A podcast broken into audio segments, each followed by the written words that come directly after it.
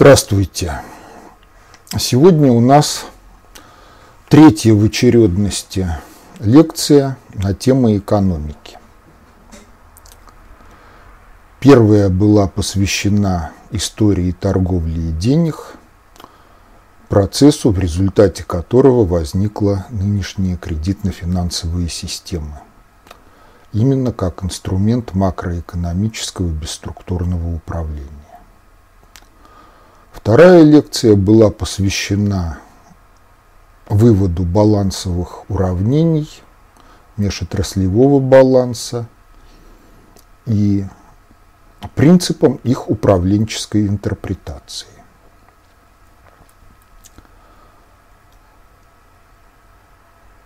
Ну а сейчас вот еще раз о роли знаний – вот посмотрите, два плаката 20-х годов, которые объясняют просто и доходчиво источники благосостояния общества. Ну и дают основания для того, чтобы задуматься о том, почему надо заниматься самообразованием. Ну и если признавать, что страна переживает глубокий затяжной кризис, то кризис не может быть разрешен на основе того миропонимания, которого его породило. Недовольство жизнью, если оно есть само по себе, оно не созидательно, потому что оно уничтожает то, что есть, а кто и как будет созидать после этого что-то новое, это всегда вопрос открытый. И нет никаких оснований полагать, что если знаний о том, как созидать, что созидать нету, то после того, как будет сломано то, что есть, все сразу будет очень хорошо. Поэтому не надо уповать на призывы,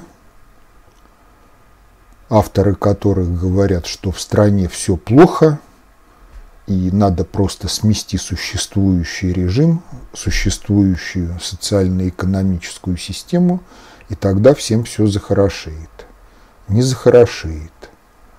В том числе и потому, что что такое экономика – как ею управлять, этого не знает ни режим, ни оппозиция. В прошлый раз мы рассматривали вот эту схему. Эта схема дает образное представление о том, как функционирует экономика государства.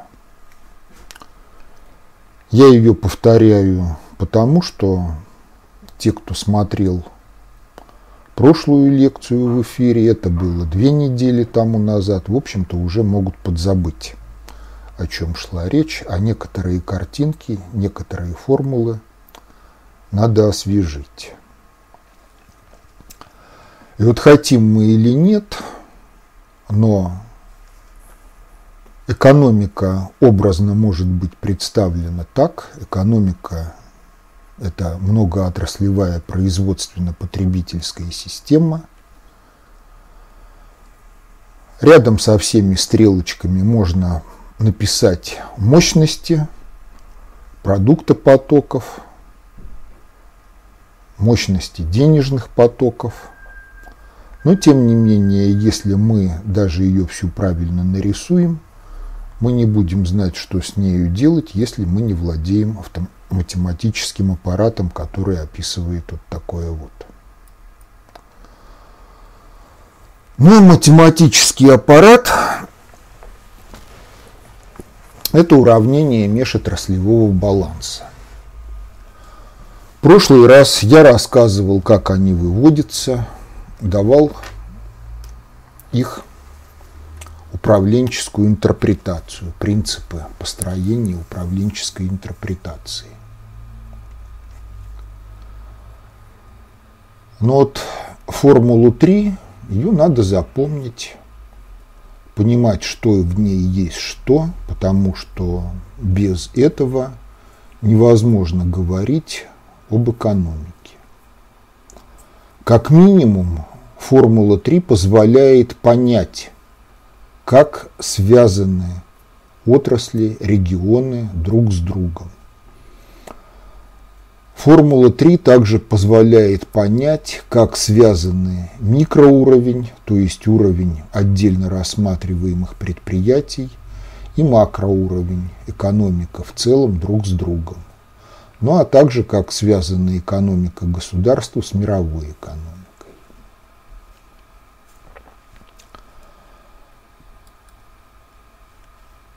Дальше есть много истеричных вопросов на тему о том, что кто и как пользуется доту.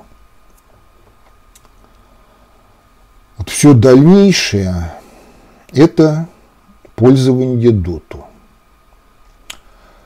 Использование доту применительно к биосферно-социальной экономической системе и ее компоненте – экономики государства, макроэкономической системе.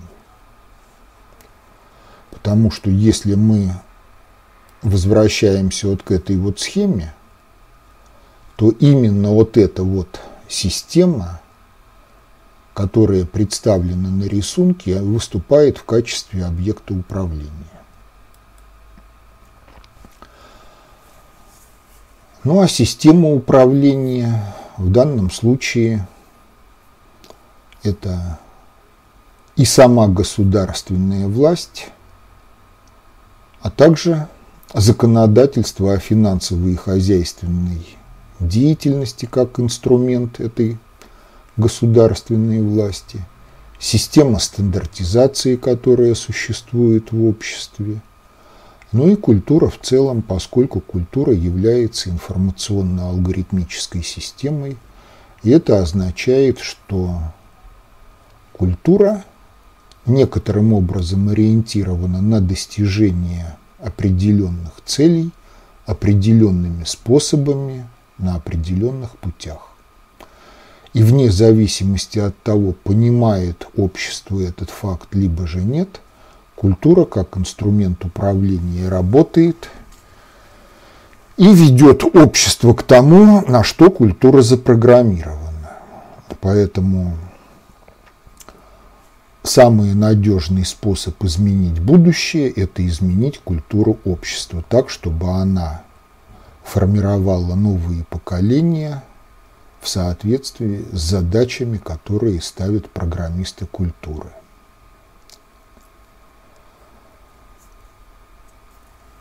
Дальше в достаточно общей теории управления была вот такая вот картинка – структурирование информации в процессе управления.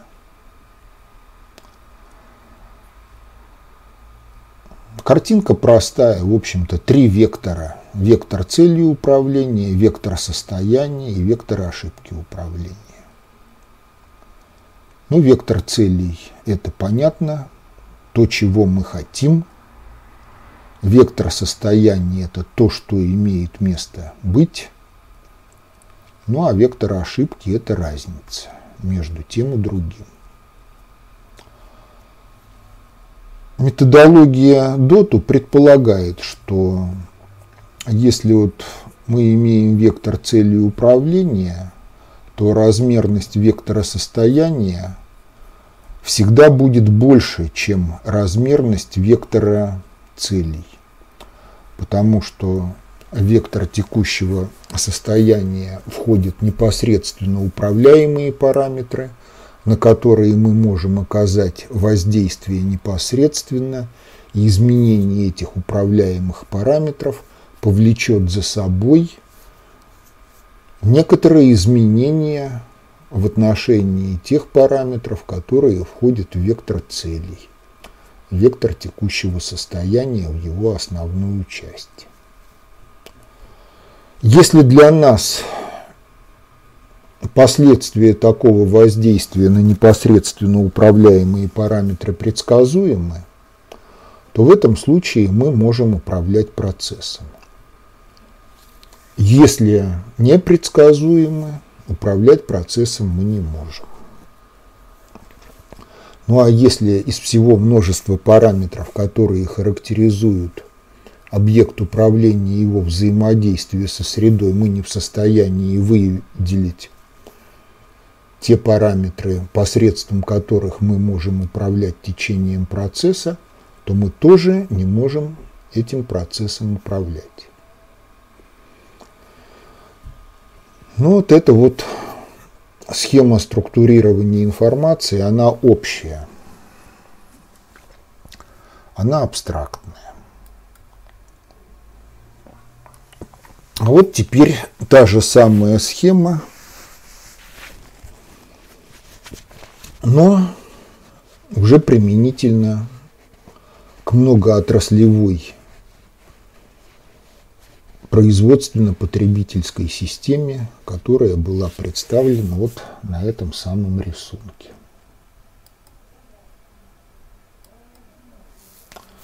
Вектор целей управления – это желаемые уровни производства, импорта и потребления всех видов продукции, необходимых для жизни и развития общества и обеспечения политики государства.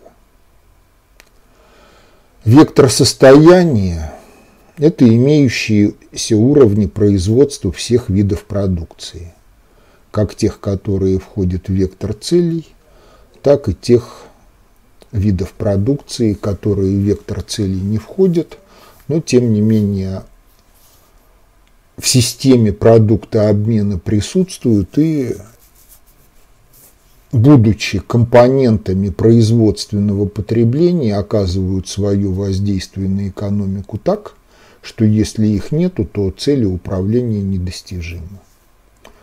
Ну а векторы ошибки управления – это дефицит желательной продукции и уровни производства нежелательной. В финансовом выражении вектор целей Векторы ошибки управления – это прескурант на продукцию, употребляемую населением в быту.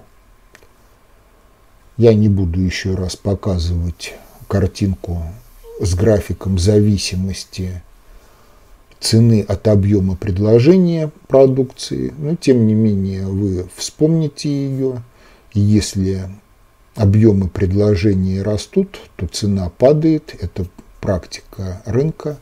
Ну а если объемы предложения таковы, что гарантированно покрывают все запросы на потребление, то на уровне макроэкономики в цене, как в средстве сдерживания спроса платежеспособностью нет надобности. Но для того, чтобы это реализовалось, требуется соответствующая организация социально-экономической системы.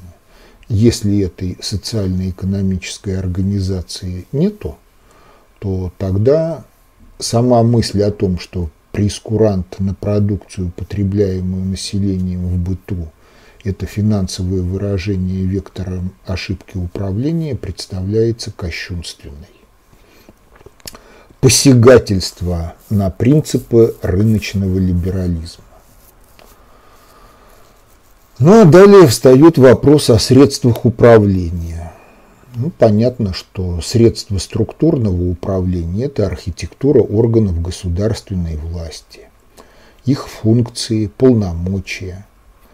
Также это архитектура организационно-штатных структур предприятий и объединений предприятия, полномочия и взаимосвязи всех органов управления на всех уровнях.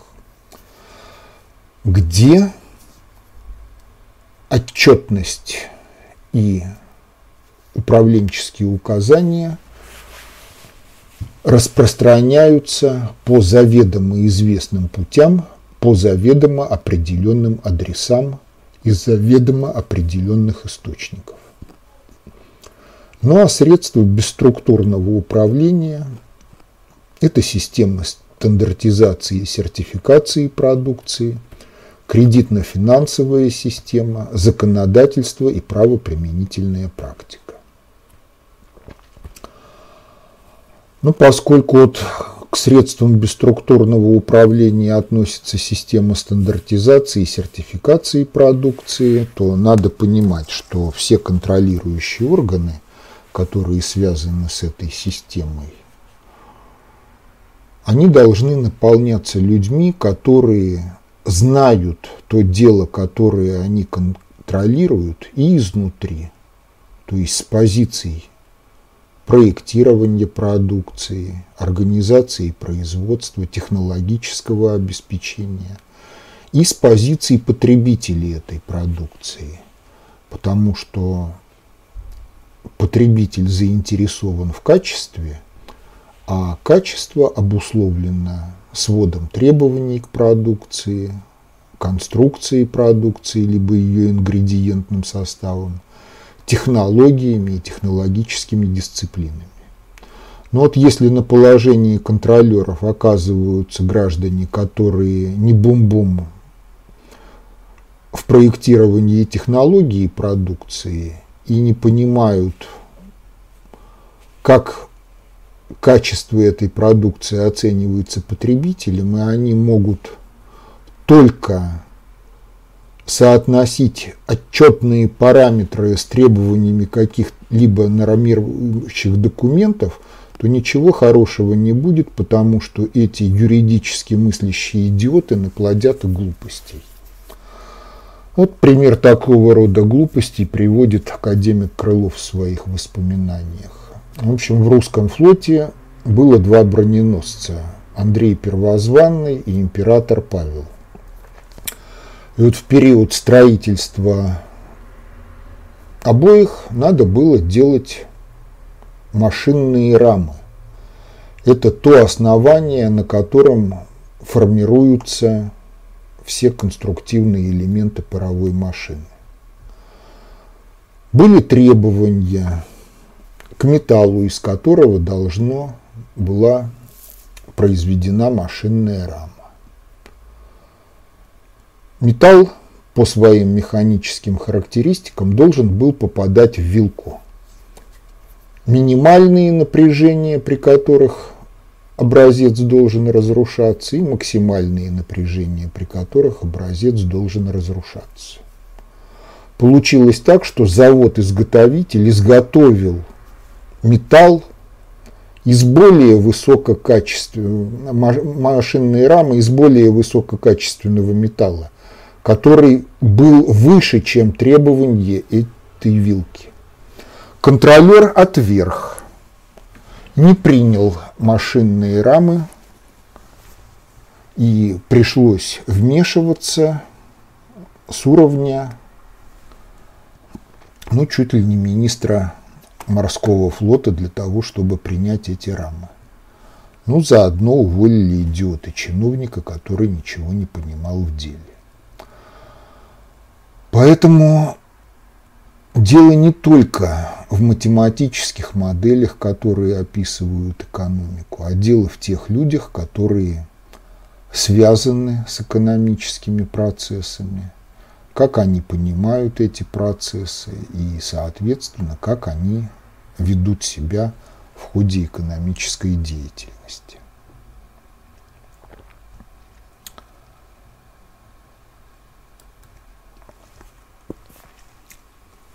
Это тоже было. Структура межотраслевых балансов в стоимостной форме.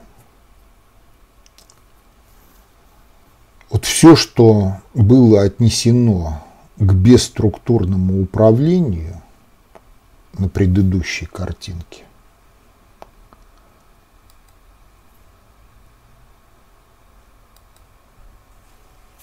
Здесь оно попадает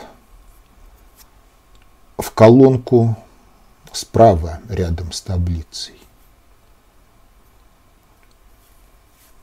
Потому что для того, чтобы экономика функционировала и обеспечивала продукцией жизнь общества, развитие общества, политику государства,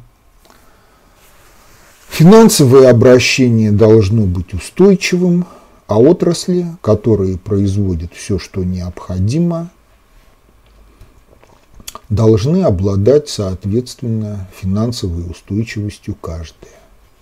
Финансовая устойчивость отраслей означает, что при выпуске продукции в необходимых для общественного развития объемов все предприятия и отрасли,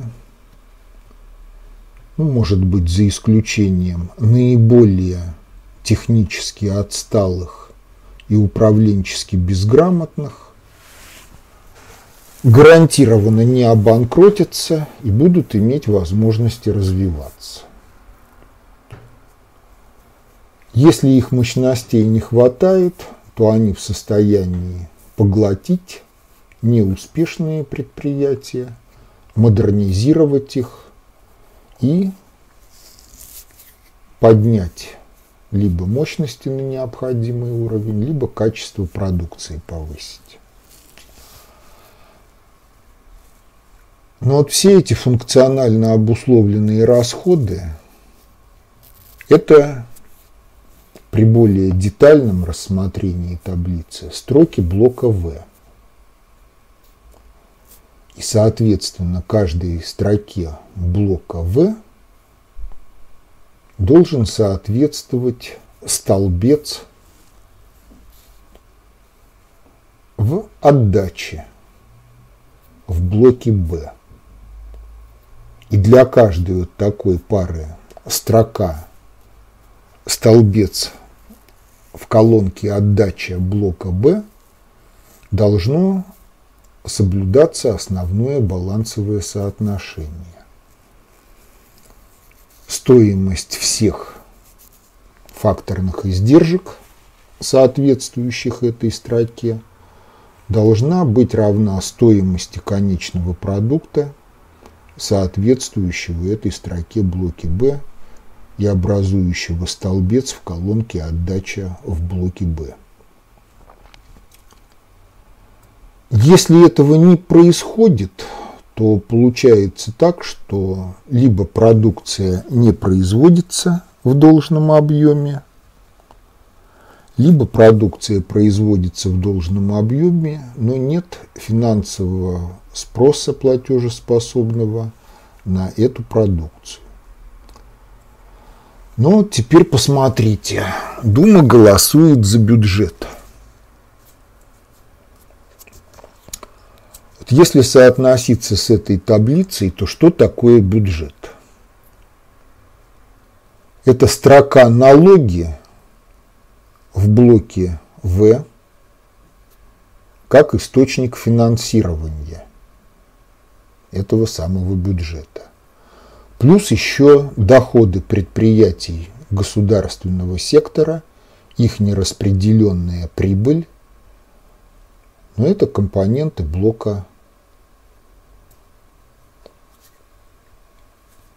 от части А, от части В.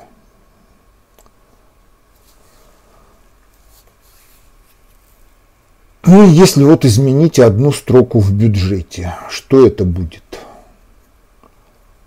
А это означает, что что-то изменится в колонке отдача в конечном продукте.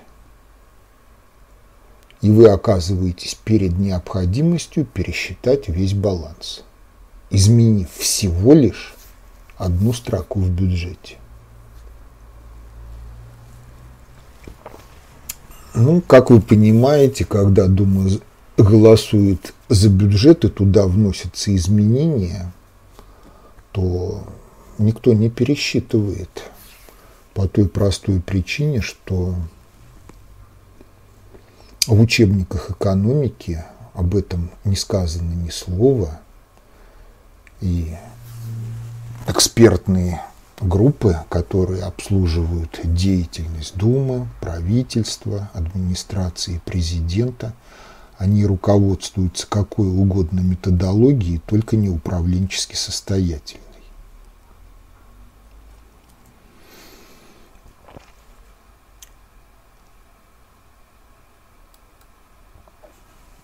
Эта картинка тоже была. Было общее знакомство с нею, с тем, что и как. Ну вот, если соотноситься с предыдущей картинкой, то сальдо налогов, дотаций и субсидий – это восьмая группа. Восьмая группа – это вот. Самая верхняя полоска между сплошной жирной и пунктирной с двумя точечками.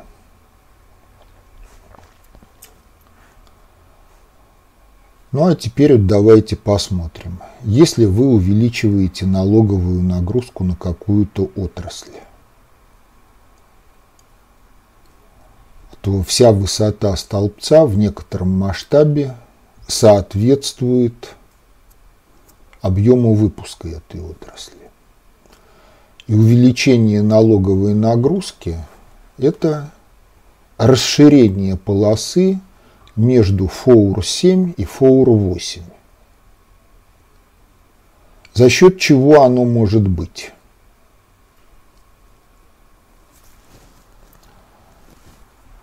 Оно может быть за счет того, что ФОУР-8 станет выше. Если объем выпуска не изменен – то это означает, что цены на продукцию вырастут.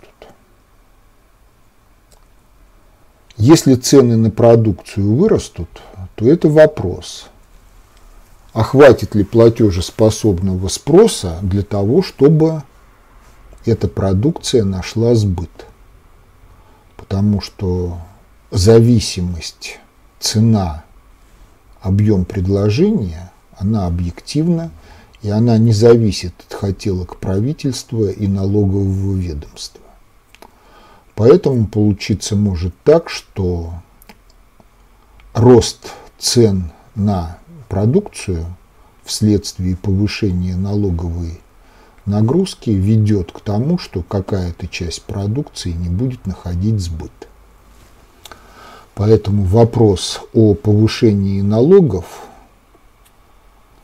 он приводит к тому, что цена на продукцию не может повышаться неограниченно, и если возможности повышения цены исчерпаны, то тогда для того, чтобы заплатить все положенные налоги, отрасль должна поджать все остальные расходы, которые находятся ниже, чем налоговая нагрузка.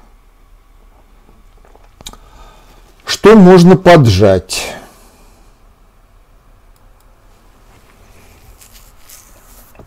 В общем-то, можно все поджать из того, что находится ниже, начиная от функционально обусловленных расходов второй группы и кончая седьмой группой. Но вот поджать расходы на поддержание текущей деятельности может оказаться невозможным, потому что текущая деятельность – это прежде всего оплата поставок продукции других отраслей. Если там что-то можно поджать, и то не до конца, то это зарплата и премии персонала. Ну, дальше, если соотноситься со структурой межотраслевого баланса, то получается так, что как только вы поджали зарплату и доходы персонала, то платежеспособный спрос населения на какие-то виды продукции падает.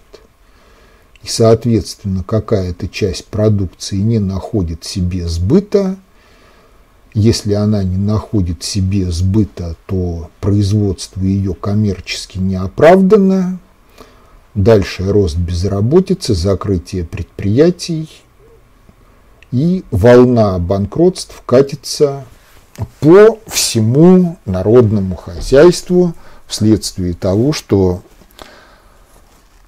продуктообмен производственный – это объективная данность, обусловленная технологиями.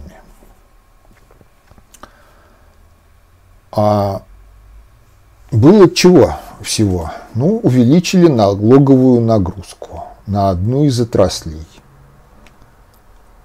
И не посмотрели, как отрасль отреагирует на это. Ну а если увеличили налоговую нагрузку на все отрасли, то будет то же самое. Но все это, в общем, хихоньки-хахоньки, пока мы рассматриваем финансовые обращения в номиналах. Если мы рассматриваем финансовые обращения в модели, когда в кредитно-финансовой системе всегда 100% денег и эмиссия невозможна, то картина будет выглядеть еще хуже, потому что возникает вопрос о том, что если налоговая нагрузка растет и разрушает сложившуюся экономику, то куда деваются денежки, которые идут в качестве налогов? Ну и тут остается вернуться вот к этой самой картинке. И там есть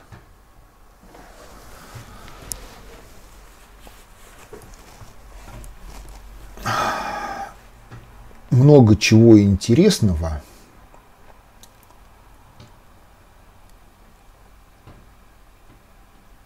В том числе и кредитно-финансовые банковский сектор, он ведь тоже тут некоторым образом отражен, хотя никак ничего не происходит, не производит. И, в общем, получается так, что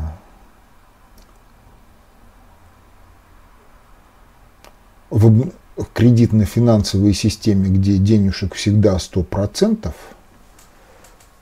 банковский сектор – никогда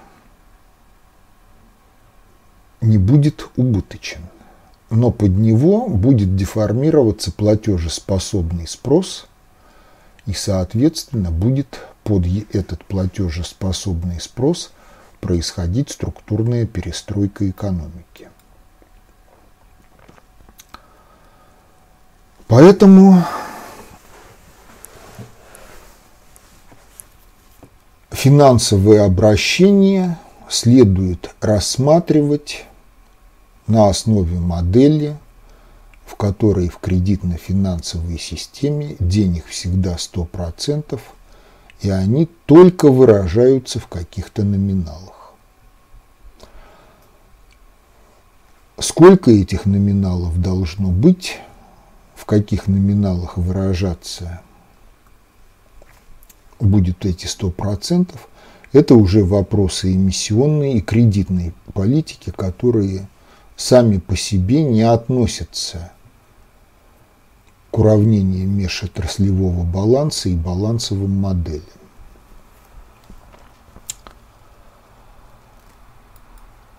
А что тогда относится? Значит, есть еще такая штука, которая получила название Уравнение равновесных цен.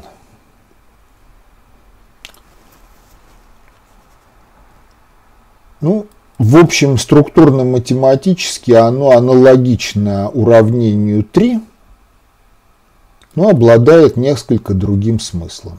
Ну, Е – это та же самая единичная матрица, А – это та же самая матрица коэффициентов прямых затрат. Т – это знак транспонирования. Знак транспонирования означает, что ячейки матрицы А переносятся симметрично главной диагонали на другие места.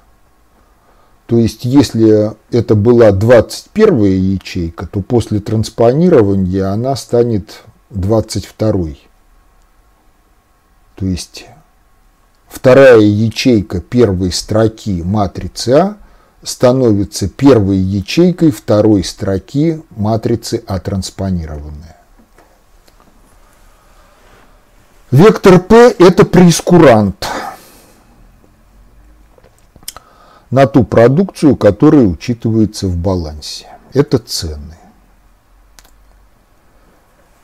R – свободный член. Это вектор-столбец долей факторных затрат, долей добавленной стоимости в составе цены на продукцию отраслей. То есть компоненты вектора R определяются соотношением R и T равно V и T, деленное на X и T. X и T – это валовый выпуск соответствующей отрасли, а V и T – это вот эти самые V и T, которые у нас представлены в блоке B.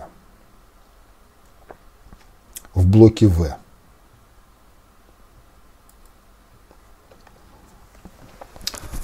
Уравнение известно давно, с середины 20 века, получило название уравнение равновесных цен по той простой причине, что если подставить туда вот соответствующие значения, то можно посчитать цены, при которых баланс сходится.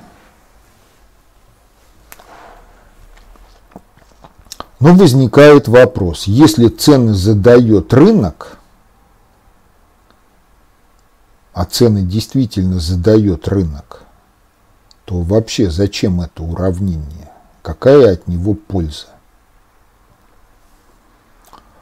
Ну и в общем получается так, что если считать цены, на его основе это действительно бестолковое занятие, если вы не назначаете все цены директивно-адресно, как это делал Госкомцен СССР.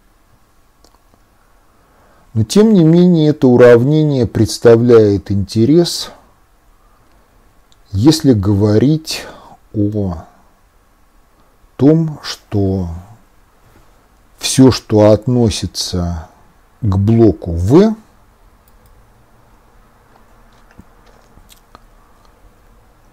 оно заключено в свободном столбце уравнения равновесных цен.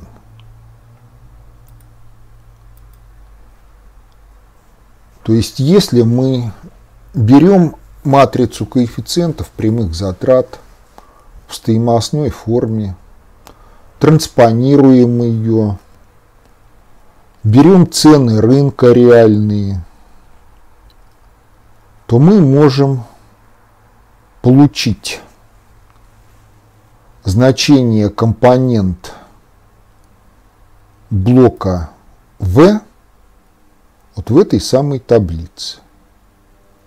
И, соответственно, далее, получив значение компонент блока V, мы можем строить налогово-дотационную политику, строить политику дохода населения и тем самым определять финансовый климат, который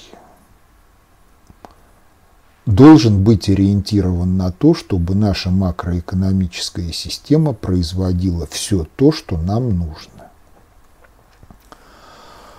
Поэтому вот уравнение межотраслевого баланса и в форме продукта обмена, и финансового обмена, то есть в форме, представленной уравнением 3, и уравнение межотраслевого баланса в форме уравнение равновесных цен – это определенный инструментарий, который позволяет моделировать динамику социально-экономической системы. Ну а в том виде, в каком вот я его вам показывал, он позволяет понять, что и как связано в экономике, в производящем секторе – как экономика, ее производящий сектор связан с ком... со спекулятивным сектором, и как экономика, финансовая система связана с жизнью общества и оказывает воздействие на жизнь. То есть является инструментом управления.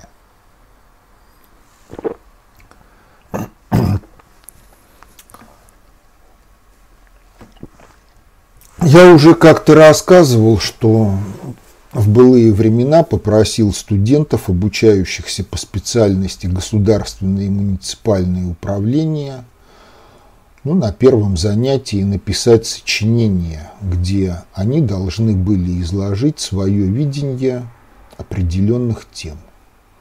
Одна из тем была экономика как объект управления.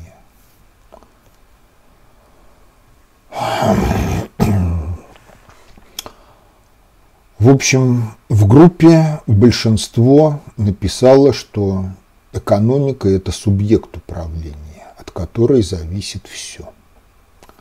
И она управляет жизнью общества. Да, это действительно может быть так. Но в одном единственном случае, если общество не хозяин этой экономики.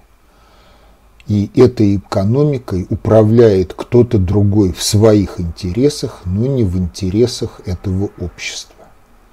В этом случае экономика не будет субъектом управления, она будет инструментом управления. Но для того, чтобы инструмент управления работал именно в этом качестве, необходимо, чтобы само общество было управленчески безграмотно, и в нем не было бы политически активных сил, которые в состоянии управленчески грамотно интерпретировать балансовые модели и на этой основе понимать, что и как происходит в этой экономике и что надо делать для того, чтобы год от года общество жило лучше. Потому что если говорить о том, что происходит в России – все ссылки на то, что на страну воздействуют санкции, на страну воздействуют последствия мирового финансово-экономического кризиса 2008 года. Это пустой треп. А реально имеет место некомпетентное управление макроэкономической системой страны этой некомпетентностью манипулируют вполне компетентные зарубежные субъекты, которые решают русский вопрос. И экономика работает в режиме экономического геноцида коренного населения страны, которое, опять же, экономически безграмотно. Ну а Дальше, понимаете, вот экономические модели на основе инструментария межотраслевых балансов, межрегиональных балансов, они известны давно. И Василий Васильевич Леонтьев еще в 1973 году получил Нобелевскую премию за это. Но Василий Васильевич работал в Соединенных Штатах и обслуживал, в общем-то, своими знаниями капиталистическую систему, олигархическую капиталистическую систему. Ну а в то же самое время на основе балансовых моделей, как-то их интерпретируя, в Советском Союзе работал Госплан и решал другие задачи. Потому что сам по себе математический аппарат, он нейтрален – математические модели позволяют решать одну из двух задач. Ну, первая задача проста. Есть олигархия, и олигархия ставит вопрос просто, как должна работать экономика для того, чтобы у нас все было, а количество рабочего скота человекообразного должно быть при этом минимальным, и издержки на его содержание и воспроизводство тоже должны быть минимальными. Вот балансовые модели позволяют ответить на этот вопрос. Но если вспоминать главную проблему цивилизации, а главная проблема цивилизации состоит в том, что человек чисто биологически это стадно-стайная обезьяна с никакой врожденной моралью, с моралью, в которой во внутривидовой конкуренции допустимо все, то по мере того, как человек развивает цивилизацию, ее техносферу, он перестает быть слабо вооруженным видом и утрачивает право на никакую мораль стадно-стайной обезьяны. И, соответственно, если вот балансовые модели используются в режиме решения задачи, как олигархии обеспечить для себя все, что ей желательно, при минимуме издержек на содержание и воспроизводство человекообразного рабочего скота, то эта цивилизация в обозримой исторической перспективе прекратит свое существование. И, соответственно, этому, в общем-то, встает вопрос о том, как объективные закономерности, в согласии с которыми должна жить цивилизация, могут отображаться в этих самых балансовых моделях. Ну вот очередной слайд. Это кусочек презентации, он там далеко не первый, это пятая тема начала.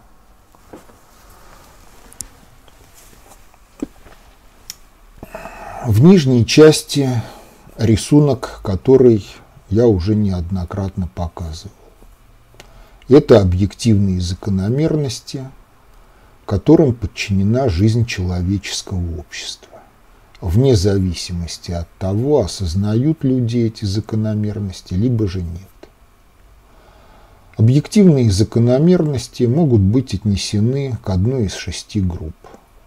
Общебиосферные, которые регулируют формирование биоцинозов, и взаимодействие биологических видов друг с другом и биосферы в целом с природной средой. Специфически видовые, которые характерны для биологического вида человек разумный, которые отличают его от прочих биологических видов. Ноосферно-религиозные закономерности – которые по своему характеру являются нравственно-этическими и регулируют взаимопонимание обладателей разума. И эти закономерности с точки зрения носителей атеистического материалистического мировоззрения, они не существуют. Но, тем не менее, мистика с ними связанная в жизни имеет место, и материалисты вынуждены удивляться, что кому-то хронически не везет, а кому-то хронически везет. Далее социокультурные закономерности, которые регулируют построение культуры и последствия. Экономические закономерности регулируют хозяйственную деятельность людей и предопределяют ее последствия для хозяйственных систем как таковых и для общества в целом, а также, ну, поскольку организационно-технологический комплекс оказывает воздействие на природную среду, то хозяйственная деятельность порождает какое-то воздействие, на которое реагирует на сфера планеты, природная среда и есть тоже ответные воздействия природной среды на нашу хозяйственную деятельность. Ну а поскольку все это само автоматически не гармонизируется, этим надо управлять. Есть управленческие закономерности. Вот мы сейчас рассматриваем очень узкую тему экономику. Это пятая группа объективных закономерностей и связанных с ними моделей, которые так или иначе либо их отражают, либо им противоречат. И вот теперь давайте смотреть на вопрос, что исходное балансовое уравнение, оно позволяет сказать, если задан вектор f, каким должен быть вектор x. Потому что если у нас есть определенные технологии, то желательный конечный продукт мы можем получить только в том случае, если валовые мощности отраслей нам это позволяют.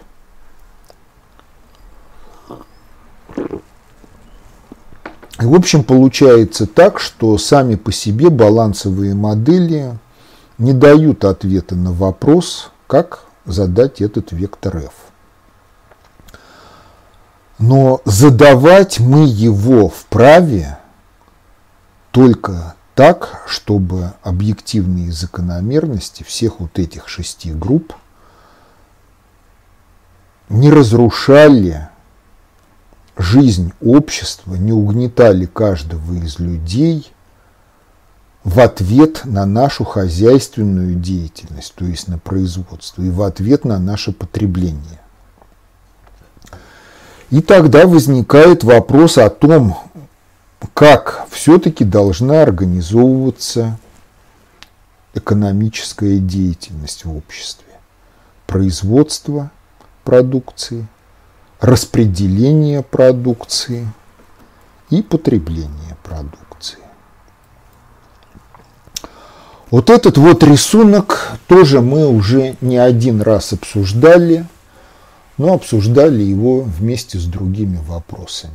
А сейчас вот мы его будем затрагивать применительно к вопросам о хозяйственной деятельности и управлении ей. Ну, действительно, в каждом регионе, обладающем физико-географическим своеобразием, объективный ограничитель для жизни цивилизации – это некая структура землепользования. И вот еще в 70-е годы прошлого века, занимаясь изучением вопроса взаимодействия цивилизации и биосферы планеты, греческий архитектор Константин Ангелович Дексиадис – пришел к мысли, что вот необходима вот примерно такая структура. 40% это заповедные земли, где никого, кроме персонала заповедников и экскурсий по графику, никогда быть не может. 42% это земли, где существуют биоцинозы, природные биоцинозы, характерные для соответствующих регионов, и куда человек может появляться по своей инициативе, отдыхать там, но систематической хозяйственной деятельности он тоже вести там не должен. 10,5% это сельскохозяйственные угодья, 7,3% это жилые территории и 0,2% это суровые промышленные ландшафты – типа сталилитейных заводов, полигоны по переработке отходов цивилизации, где, в общем-то, никакие природные биоцинозы существовать не могут. Ну а поскольку мы не обладаем технологиями левитации и того, что фантастической литературе называется нуль транспортировка – нам нужны разного рода инфраструктуры, которые тоже некоторым образом пролегают по территориям и должны вписываться вот в эту вот ограничительную структуру землепользования. Тогда вырабатывается биосферно-экологическая политика государства, далее вырабатывается инфраструктурная и демографическая политика государства – которые должны лежать в русле биосферной экологической политики. И вот осуществление всей вот этой вот политики, представленной в блоке 3 и в блоке 2, оно требует экономического обеспечения. Экономическое обеспечение, моделируемое балансовыми моделями, это прежде всего задание блока F, вектора столбца F, вектора конечной продукции. И это вот одно из действий, которое лежит внутри блока 4 на этом рисунке.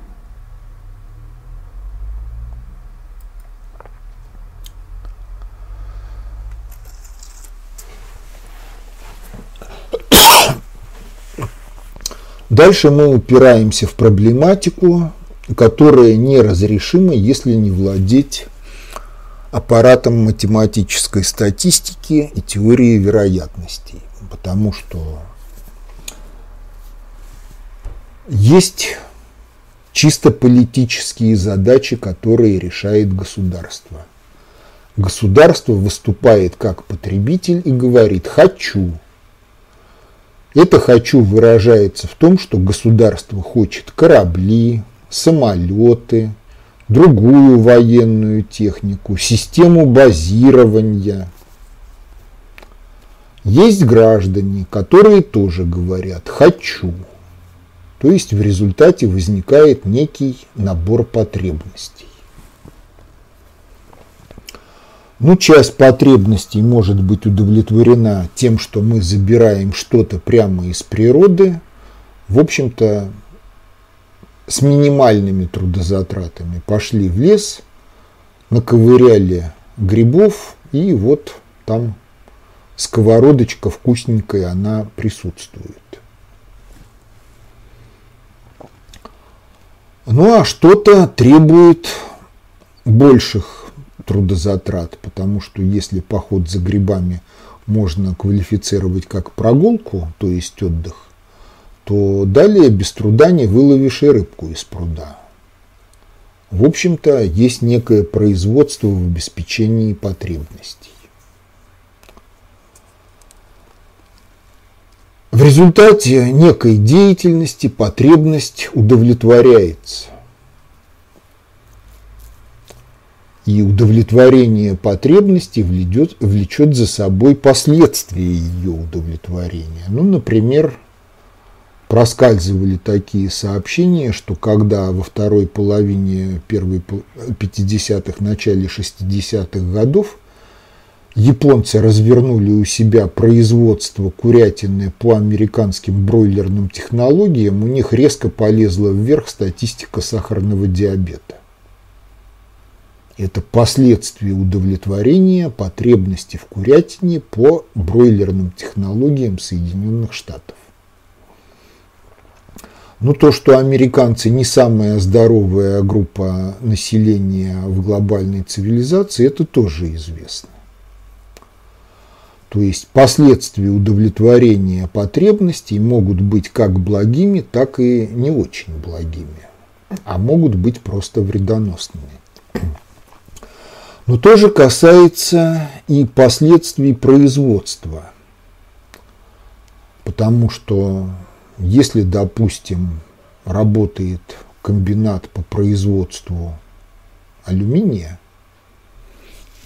а вокруг него уйма территории – это отстойники всевозможного шлама, то это тоже вряд ли полезно для биосферы планеты и населения, которое пребывает в этой местности. Ну а если наше гениальное правительство решило истребить борщевик Сосновского ядохимикатами, то надо понимать, что ядохимикатами они зальют всю территорию, и это вызовет крайне негативные последствия для здоровья других биологических видов, в том числе и тех, с которыми трофическими цепями в биосфере связано население. Поэтому вот эта вот цепочка потребность, производство в ее обеспечение, дальше вилка, последствия производства самого под себе и второй виток вилки – это удовлетворение потребностей и последствия ее удовлетворения. Это вот то, что должна анализировать социологическая наука, а не заниматься изучением вопроса, а какой там рейтинг у «Единой России». Потому что если Единая Россия не хочет знать ничего ни об экономике, ни о способах удовлетворения потребностей и их последствий, то рейтинг Единой России будет падать. Как будет падать и рейтинг всей государственности, которая не в состоянии обеспечить качество управления. Ну, в общем, если проанализировать вот это вот, то получается так, что все потребности можно разделить на два класса. Демографически обусловленные потребности образуют первую группу. Удовлетворение демографически обусловленных потребностей безопасно для здоровья человека и безопасно для биосферы в целом и тех территорий, на которых производит, происходит производство для их удовлетворения и где продукция потребляется. Ну, по крайней мере, биосфера в состоянии компенсировать тот ущерб, который наносится ей быстрее, чем этот ущерб воспроизводится. К демографически обусловленным потребностям, в общем-то, может быть в них и такая группа, которая неоднозначно относится к демографически обусловленным потребностям. То есть, если объемы потребления лежат в некой вилке от некоего максимума до некоего минимума, то это демографически обусловленные потребности. А если они выпадают вот за эти пределы в большую или меньшую сторону, то они наносят вред и, соответственно, перестают быть демографически обусловленными, удовлетворение которых необходимо для обеспечения жизни общества, его развития в гармонии с природой. Поэтому возникает второй класс – деградационно-паразитические потребности. Их удовлетворение наносит вред прямо или опосредованно как самим потребителям, так и окружающим потомкам биосфере. Но часть потребностей оказываются кочующими из одного класса в другой в зависимости от того, в каком объеме они удовлетворяются либо не удовлетворяются. И, соответственно, получается так, что для вектора f удовлетворение демографически обусловленных потребностей вот в циклике решения вот этих вот задач это необходимая норма. И экономика должна работать на то, чтобы демографически обусловленные потребности гарантированно удовлетворять в полном объеме. Поэтому говорить об экономическом росте без разделения всех потребностей и всех учитываемых в статистике производств и групп потребления – на демографически обусловленные и деградационно-паразитические, это впадать в идиотизм. Ну, например, несколько лет тому назад Евросоюз счел за благо учитывать в национальном доходе доходы от проституции и наркоторговли. В итоге национальный доход Греции сразу вырос на 2%. А пошло ли это Греции на пользу? Вряд ли. И, в общем-то, вопрос о демографически обусловленных потребностях и деградационно-паразитических – это не вопрос о спорах о нравов. Это вопрос анализа взаимосвязей статистик, которыми обусловлено которыми характеризуется жизнь общества. Это вопрос обусловленности каждой из статистик объективными закономерностями всех шести групп. Ну а далее, в общем, получается так, что если у нас вот этот вот анализ производится, то два спектра потребностей определены, и мы должны деградационно-паразитические потребности относить к вектору ошибки управления.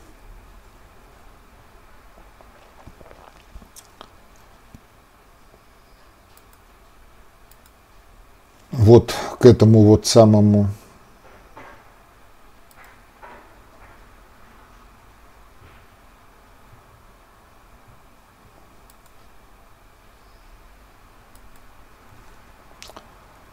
вектор ошибки управления, а вектор цели управления, он должен вбирать в себя потребности демографически обусловленные.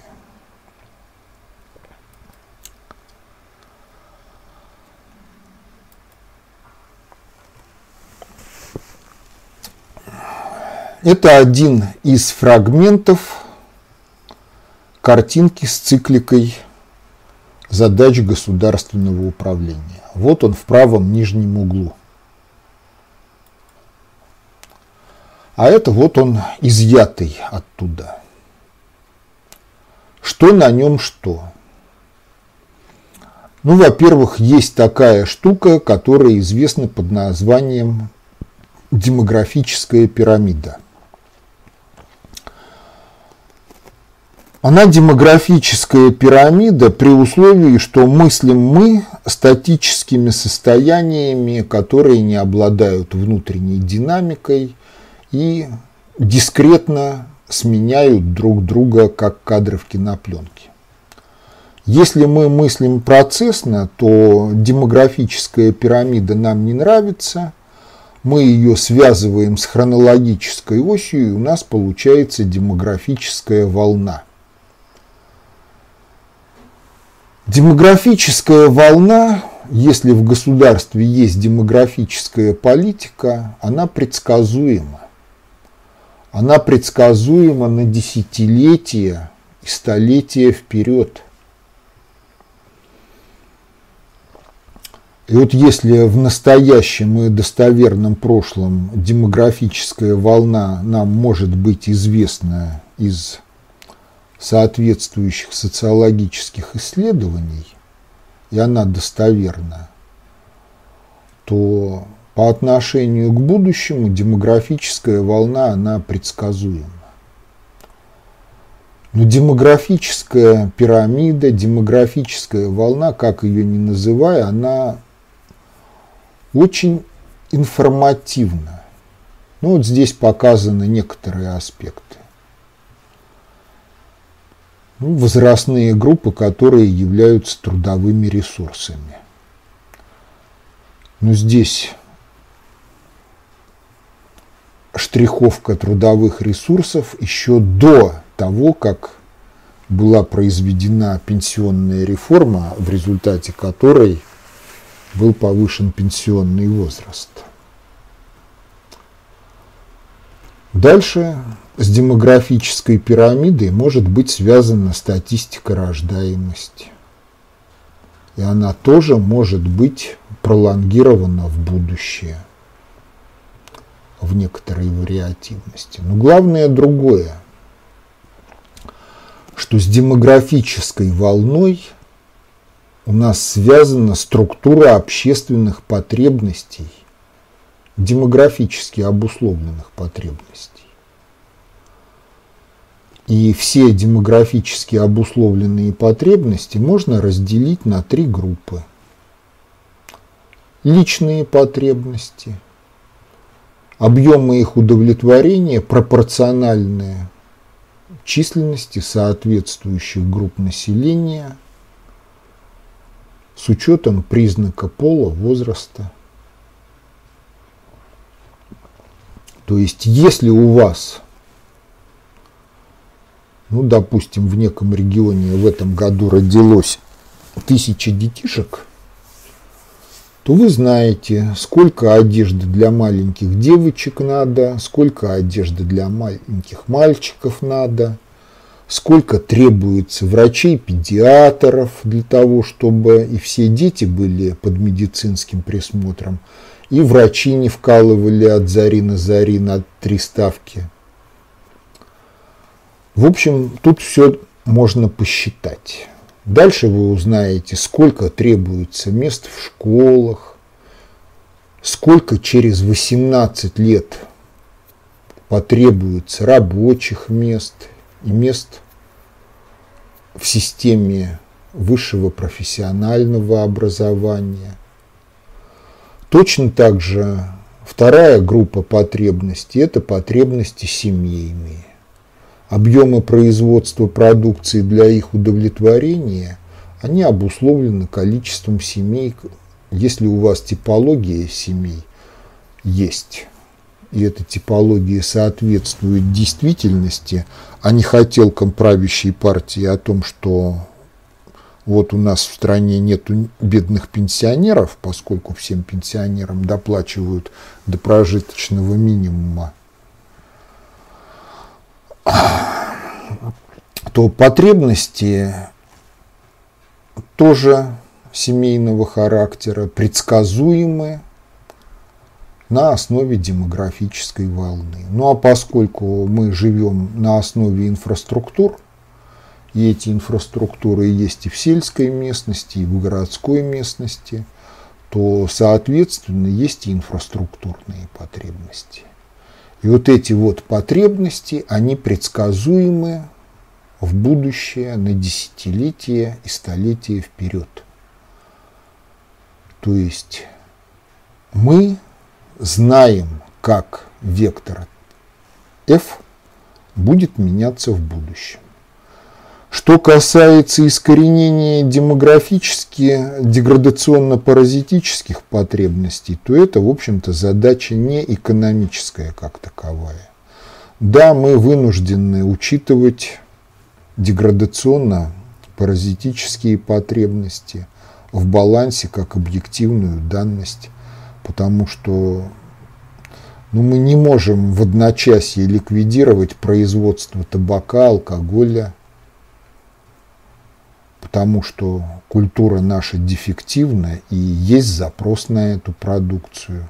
И этот запрос не исчезнет, пока не изменится культура. Но тем не менее, учитывать это и прочее деградационно-паразитическое в структуре национального дохода неправомерно.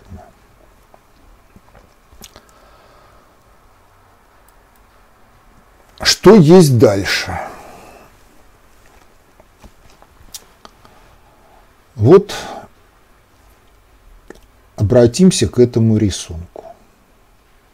Этот рисунок характеризует одну из отраслей как источник благ для удовлетворения каких-то потребностей людей.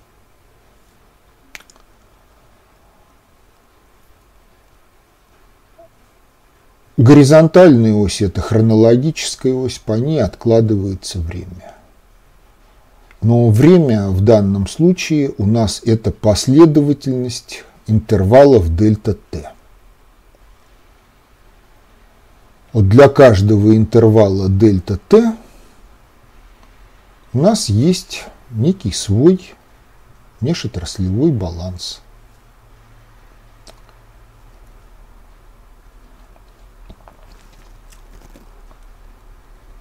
Кроме этого, вот линия из жирных пунктиров – это прогноз динамики потребностей в продукции рассматриваемой нами отрасли И. То есть, если у нас N отраслей, то таких рисунков у нас должно быть по количеству отраслей N.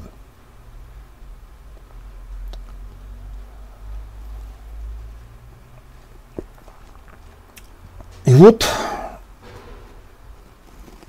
эти потребности ну, некоторым образом изменяются во времени. Значит, на первом интервале дельта Т1 у нас есть ограничитель. Оценка предела возможностей производства для этой потребности. И есть сплошная ломаная. Это динамика реального производства на основе плана, описываемого межотраслевым балансом для этого интервала времени, для каждого из интервалов времени.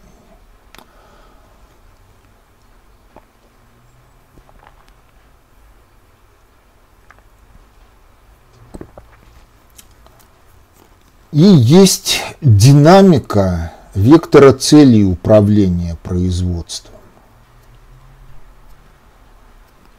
То есть это то, что мы задаем в план.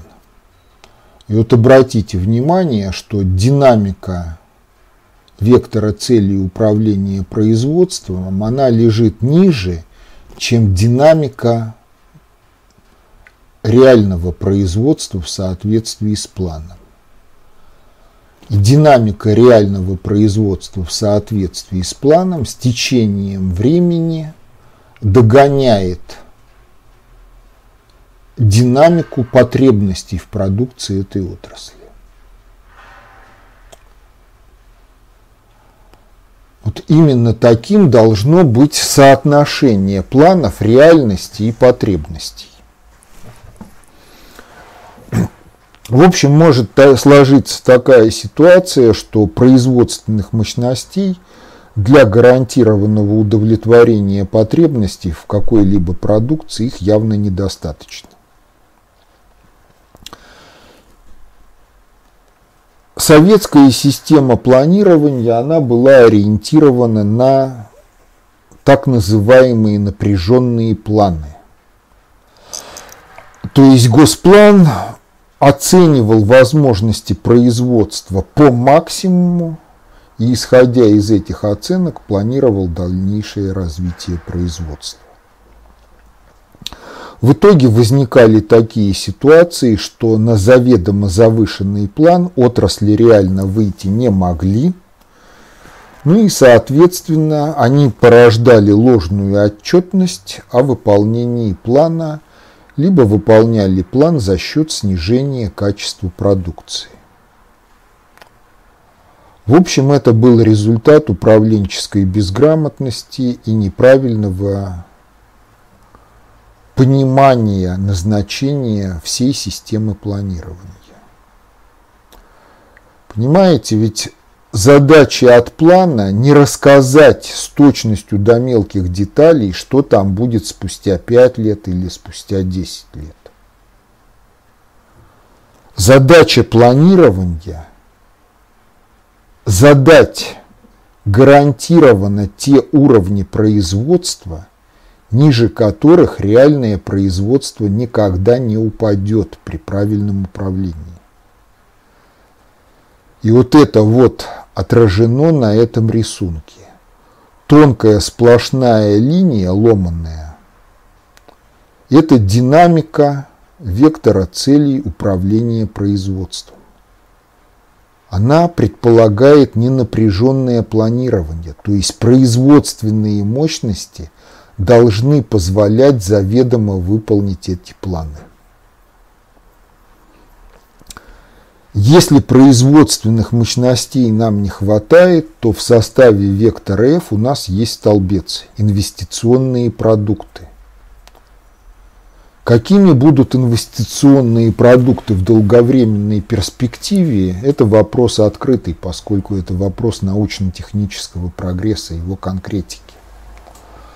Но наличие инвестиционных продуктов предполагает инвестиционные расходы – в структуре факторных издержек предприятий. И если развитие отрасли требует определенного уровня этих расходов, то они должны быть. Дальше получается так, что система организации экономики в целом должна быть построена таким образом, чтобы предприятия были заинтересованы в научно-техническом прогрессе и реализации достижений научно-технического прогресса в практике своей деятельности. Эта тема не экономическая. Это тема реализации научно-внедренческих циклов. И я об этом рассказывал в одной из лекций, посвященных биосферно-социально-экономическим системам как объектам управления, до того, как перешли конкретно к экономике страны. Ну, в общем, если научно-технический прогресс есть, если планы не напряженные, то при адекватном управлении налогово-дотационно-субсидийным балансом экономика будет развиваться как вот последовательность ступенек – описываемых межотраслевыми балансами. И она потихонечку будет выходить на уровень, который позволяет гарантированно удовлетворять демографически обусловленные потребности.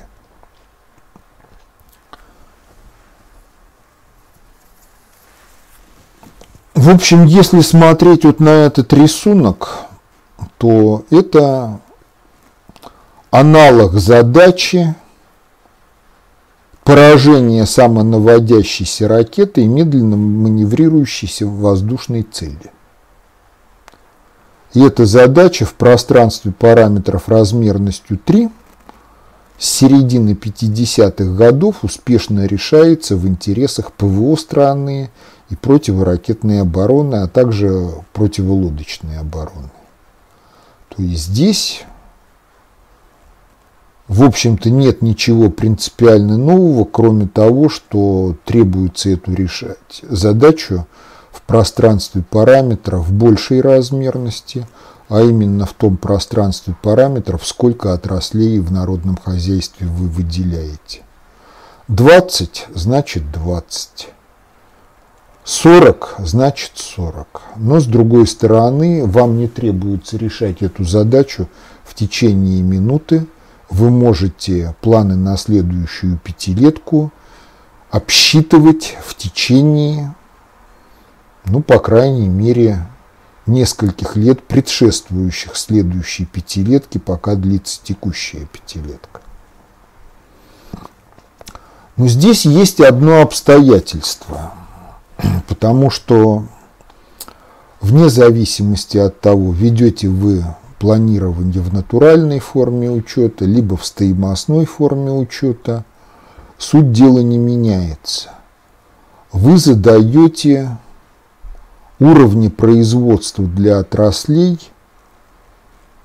которые заведомо выполнимы для них, обеспечены сырьем, производственными мощностями, трудовыми ресурсами необходимой квалификации –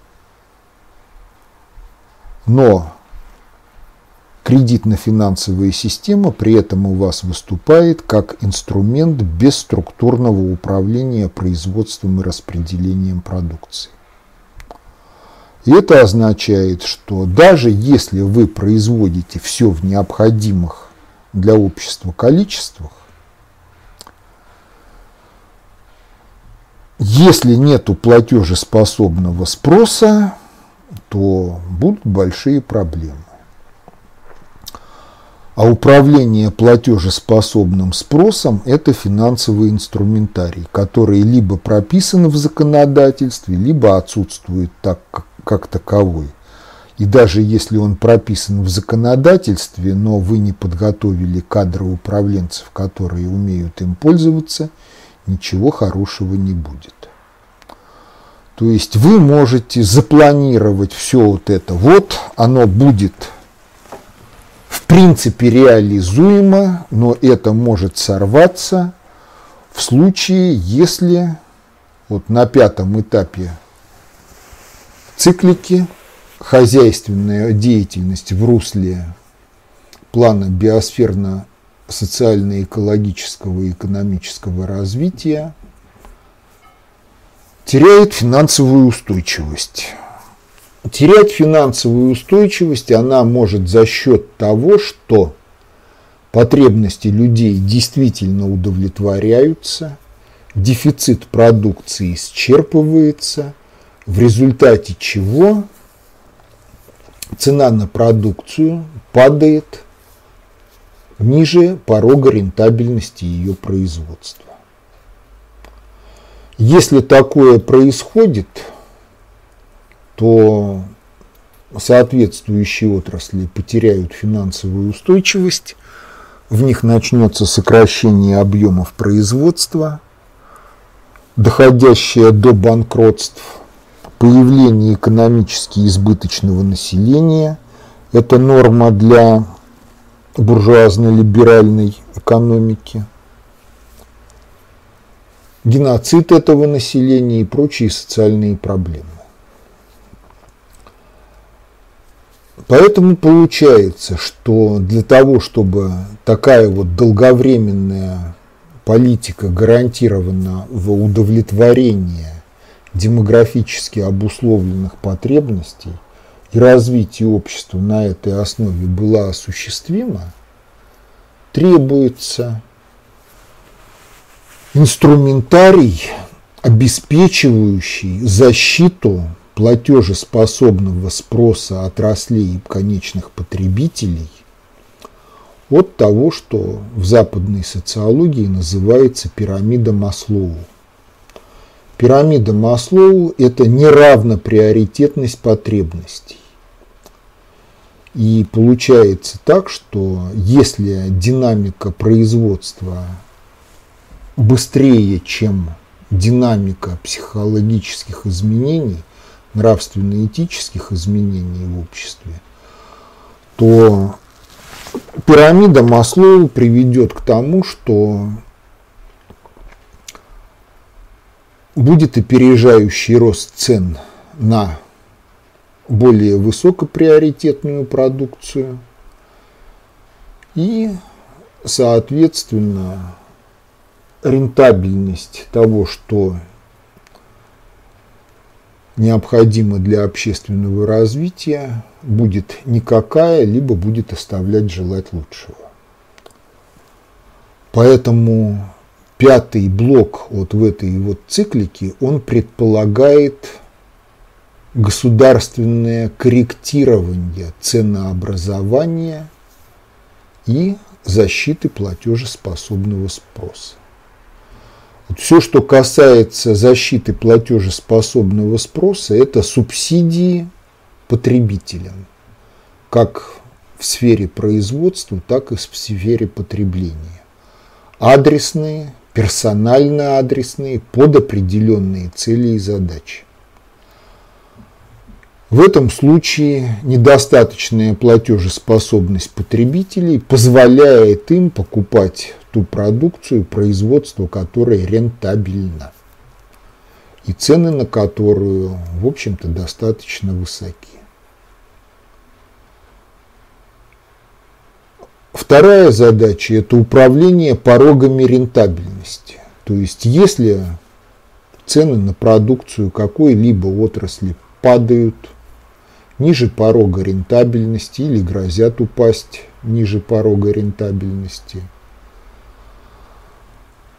то дотации производителю этих видов продукции должны обеспечить его рентабельность. И здесь мы сталкиваемся с тем предубеждением, которое культивируют либералы-рыночники, что дотации и субсидии – это пустая трата денег – что каждый должен платить за себя сам. Если сам платить не может, то объективные экономические законы, дескать, справедливые, так и должно быть. Но если мы исходим из того, что собственником кредитно-финансовой системы является государство, общенародное государство, а не элитарно-корпоративное олигархическое, то все остальные физические и юридические лица – это пользователи этой кредитно-финансовой системы. Если они пользователи кредитно-финансовой системы, то они должны играть по правилам, которые диктует государство. Если им это не нравится, то, пожалуйста, в другое государство, где другие правила пользования кредитно-финансовой системой. И если понимать, что в кредитно-финансовой системе всегда 100% денег, которые только выражаются в некоторых номиналах, то это означает, что дотации и субсидии могут выплачиваться за счет того, что в каких-то отраслях, в каких-то социальных группах срезаются сверхприбыли, сверхдоходы, которые не могут быть реализованы в рамках демографически обусловленного потребления, но которые могут быть источником всевозможного деградационно-паразитического потребления. Причем обратите внимание, что такой подход, он никоим образом не ущемляет свободы частного предпринимательства – Потому что если ты видишь, что какой-то продукции, соответствующей деграда... демографически обусловленному спектру потребностей в обществе не хватает, то инвестируй туда, организуй производство, и даже если цены упадут ниже порога рентабельности, твое производство будет поддержано так или иначе, либо налоговыми льготами, либо дотационным механизмом. Причем здесь необходимо обратить внимание на еще одну такую управленчески важную вещь.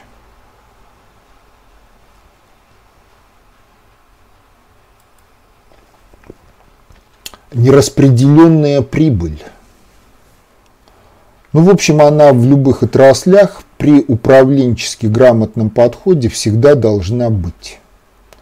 Ну, вопрос другой, какой она должна быть в той или иной конкретной отрасли. Ну, в общем, если экономика функционирует устойчиво, то какой-то более-менее стабильный уровень нераспределенной прибыли должен быть.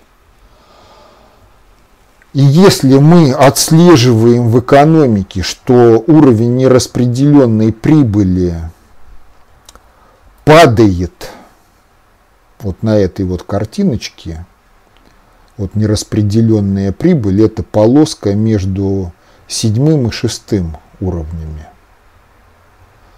то это означает, что отрасль приближается к порогу потери финансовой устойчивости.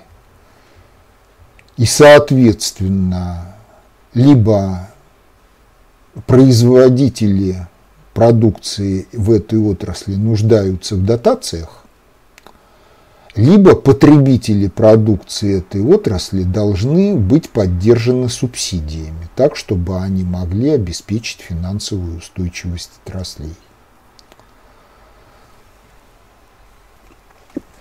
В общем-то, вот это вот основа того, что в дальнейшем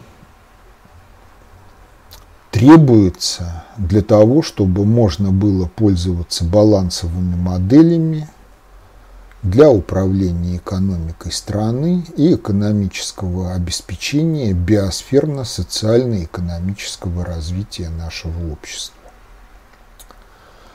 Еще раз, ценностью для общества – обладает вся многоотраслевая производственно-потребительская система. А не какое-то предприятие, даже самое что ни на есть передовое, которое вот туда вписывается.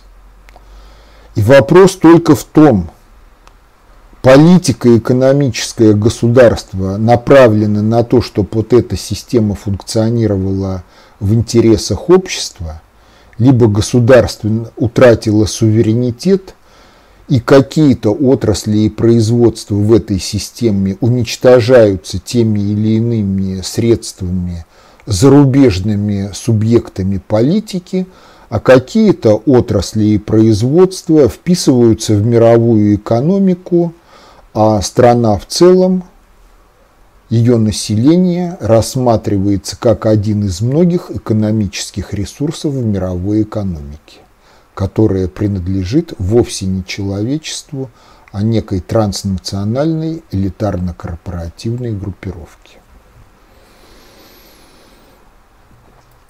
Ну а возвращаясь вот к этому рисунку,